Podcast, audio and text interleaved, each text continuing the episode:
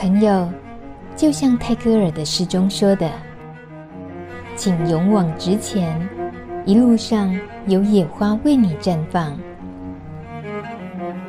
路德之音就在你身旁。欢迎收听《路德知音》，我是梅琼梅。今天的知音好朋友，我要先介绍一下他在哪里上班。有一个地方叫做朝露农场。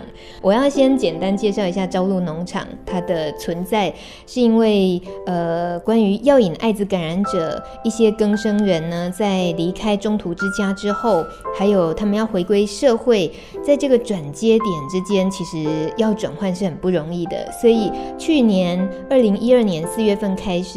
有一位善心的农场主人，他呢愿意无偿分享他的这一块农场给路德协会，所以就在中部地区，我们设置了朝露农场，一个可以提供给更生人以工代赈，那么可以情绪疏解的短期的住所。不过，如果说到这个农场来这里要做什么呢？呃，主要就是透过有几天的共同生活，然后分摊家务工作啦，或者是农耕、种菜、种果、呃，种水果，很酷吧？然后还有上一些心灵课程等等这些。当然，这中间也都有专业的社工和农场管理员共同协助，主要就是帮助药瘾感染者，他们能够很顺利的回归社会的生活。简单介绍了朝露农场存在的意义。好，接下来我就介绍这位梦幻管理员出场，他就是允中。怎么样不梦幻？是不是允中？一点都不梦幻。怎么这么说？好嘛，那你心目中你觉得应该怎么样介绍？实际一点来介绍朝露农场。实际一点，嗯，其实农场就真的是一个农场。嗯，他一眼看过去就是都是树，然后就是草地。嗯，如果对。都市的人来讲，它真的是一个好地方。可是如果你你是实际去从事农耕的话，你就会觉得很累。我知道，尤其现在是夏天哦，我当然可以理解，谁想要在外面种树啊？啊，不是种水果啊？最近像是荔枝啦，再来是呃龙眼的生产期啦。朝露农场种了很多种水果，对不对？有哪些啊？我们农场里面的果树啊，非常的多样。嗯，但是我们主要是以甜桃。然后还有甜柿为主，然后里面还有梅子，还有火龙果，还有龙眼，还有山苏、山葡萄、香蕉。然后前一阵子我们才收了大概一百五十斤的梅子，每天早上大概四点半五点就要起床，然后一直采到九点多清理完，然后要送去果菜市场批批发给那个盘商。你大部分的时间如果都是务农的话，那在更生人上山的那段时间，对你来讲，生活上的内容的安排，他们差别在哪里？呃，这要分开来说，就是我们一般的时间跟我们在采收期的时间，一般来讲就是我们一样，就是星期三到星期五的时候带他们上去，那这段时间就有通通安排好他们应该要做的事情，然后应该要上的课程。朝露农场的整个营运，它未来可能呃新增的项目有吗？农场的部分呢，如果以硬体来讲的话，原本整理出来的农舍的部分呢，因为它是只有生活区域的那部分，但是最近协会是有决定要开始增设一些心灵的课程，所以说我们现在在规划一间比较大的教室，就是把原来的储藏室做清理，然后。呃，把一些东西拆除掉之后，这样子让上去的人也比较有宽、比较宽广的空间，可以在那边上课。那软体的部分，因为我们原本当初设定的是希望说，那个学员上到农场去，可以有一些心灵上的那些增长。所以说，目前协会也在协调一些相关的人员呢、看可不可以来农场这边做课程的教授，毕竟这些朋友上到农场来，除了体力上的劳动，也希望说他们在知能还有心灵上面都能一些成长。如果说真正回归到一个农民，他的在农作的那件事情上，要把一件呃果树啦，或者是一个蔬菜，把它照顾好，这些应该都是很牵涉到专业的。比如说什么样的肥料，然后怎么样照顾农作物。请问一下，你是不是都自己乱来？因为你又不是学这个。这个方面哈，我就真的要谢谢我们农场的那个陈老师，他就是那个善心大爱人士。我们从去年开始的时候，他就一路陪着我们这样走过来。我们只要有上山，他就上山去。什么时候要喷洒农药，什么时候该施肥料，这一年来真的跟陈老师学到很多，真的很谢谢他。我没有，我不敢说我现在已经是一个农人了，但是我至少觉得我增加了很多在照顾果树上的那种经验。你也不只是照顾果树。如果说在每一批上山帮助更生人，能够在朝露农场学习几天的务农，然后也让他们心灵沉淀，要重新回社会上，这也像在照顾果树一样，对不对？他们这个转换的过程，在你你看到的这么呃一年多的经验里面，呃，通常更生人上山到三天后下山，你自己已经普遍看到的。一些改变是什么？其实要只想说他们有什么改变呢？我只是觉得说农场，只是我觉得是让他们一个身心能放松的地方，因为毕竟他们在都市里面生活压力都很大，包括自己背负的那种污名的那种状况，然后还有其他各方面经济的啊。可是到农场来的话，就会安排他们嗯很多，不管是身心方面的课。然后还有另外就是，他们从事农务完了之后，他们可以领到一份他们的所得。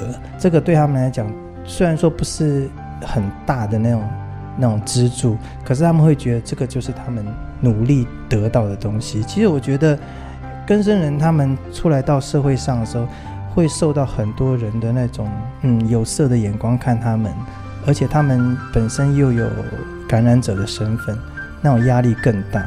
然后到了农场上面来，就把他们通通当成一家人一样，吃饭睡觉通通在一起。我们我们用的碗筷用的什么，全部大家一起用。他们让他们会感觉起来这里是一个家的那种感觉。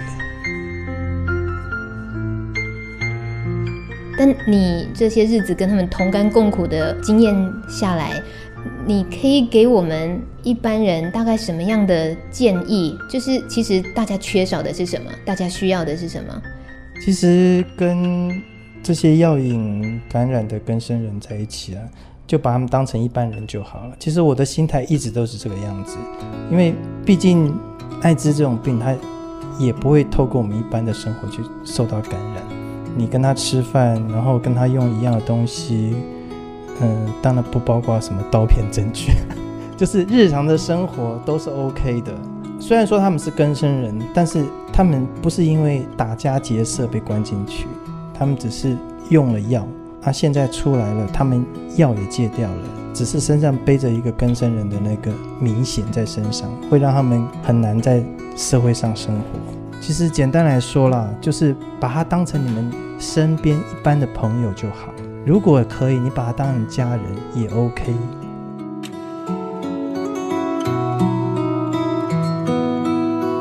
什么样的人能够上朝露农场？这个部分其实也也是有些筛选，对不对？对，因为农场那边他的生活环境啊是很淳朴、很淳朴的一个地方，所以说要上农场的学员，其实都是经过我们这边专业社工的评选过。然后状况稳定，然后才可以让他们上农场去。那目前我们其实是先以中途之家的住民为优先。呃，如果有空缺的名额的话，才会把这个名额让出来给其他的外面申请的人。如果他资格符合了，可是他就是怕怕的，他不知道那是一个什么样的地方，你会怎么跟他形容朝露农场？请问管理员允中先生。如果我觉得他很适合上农场去，我可以真的真的可以跟他讲说，你就上去看看，有我在，你不用怕。我们之前有一个个案，他他年纪有一点年纪了，他之前要上去的时候，他也是觉得很很怕。那时候就跟他讲说，你上去休息都没有关系，你就去看看那边的风景也好。我们的农场直接看到外面就是大甲溪，很漂亮。然后他到那边去，他也就是就是真的去那边东坐坐西看看，然后跟着我们在田里稍微走一走这样子。后来，因为我们都会讨论他上来的心得状况，他就会讲说，上到农场去虽然没有做什么事，但是真的很舒服，因为不需要看到很多人，也会有很多的压力。这个朝鹿农场对于你来讲，在你的工作生涯里面，它的意义是不是比较不同？其实我真的还蛮喜欢上农场的，在办公室有办公室的压力，到农场上去有农场压力，但是两边的那种压力是不一样的。大家也都知道嘛，你上班族在办公室的压力就是要一直开会，然后你要一直写报告，你要一直做一些文书的工作。但是到农场上去，就是大部分都是体力的付付出。那体力的付出，对一般来讲，你久了之后就会习惯，就因为不用想什么事情。你去那边就是，你看到草长了，你就把草除掉；你看到那个植物病恹恹的，那你赶快洒水；你看到叶子有点问题，你就赶快喷农药。很简单，它真的是没有没有说需要你用脑筋去想它的那种，你就是你看到了，就是它告诉你现在要做。这个哦，真的喜欢思考的人就知道你刚刚讲一段好有哲理的话哦。你看你自己都不知道哦。好，我觉得也还好。好啦，真的有啦，人生的大道理就在这些很简单的事情上。呃，很开心允中跟我们分享你在朝露农场的工作。那么路德的这个朝露农场大门继续开放着。希望，呃，如果有听到这些讯息的朋友。嗯，包括是一般的感染者，或是药瘾艾滋的感染者，你们如果有机会的话，是真的可以上农场去走走，不一定要工作，但是至少你们到那边去，那种宽广的那种视野，还有清新的空气，和都市完全都不一样，你们绝对可以得到一个很好很好的放松。如果说我们并不是需要上农场的状况，但是我们很想支持农场的话，行不行？当格力杯之个啦？当然是可以啊，当然是希望说你们可以跟我们多少高关系嘞。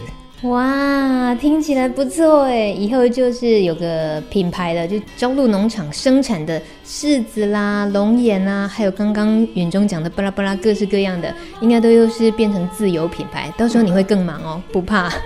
不会哦，因为像在农场上面呢。带了那么多人，我对这些人的付出，然后他们给我的回馈，就会让我觉得哇在农场继续工作下下去的那种动能就会更强。然后，当然，我的果实的产出如果能收到现金的回馈，又回到我们协会上，当然不无小补。很多人忙碌了一辈子，想的是那我的价值在哪里？如果说就那个层面来讲的话，这真的是一个很梦幻的工作。就是付出跟你所谓的刚刚指的回馈这件事情，自己都有找到是真正有意义的地方。哎，那个要回去喷农药了没？下礼拜。好了，谢谢远中，谢谢。不客气。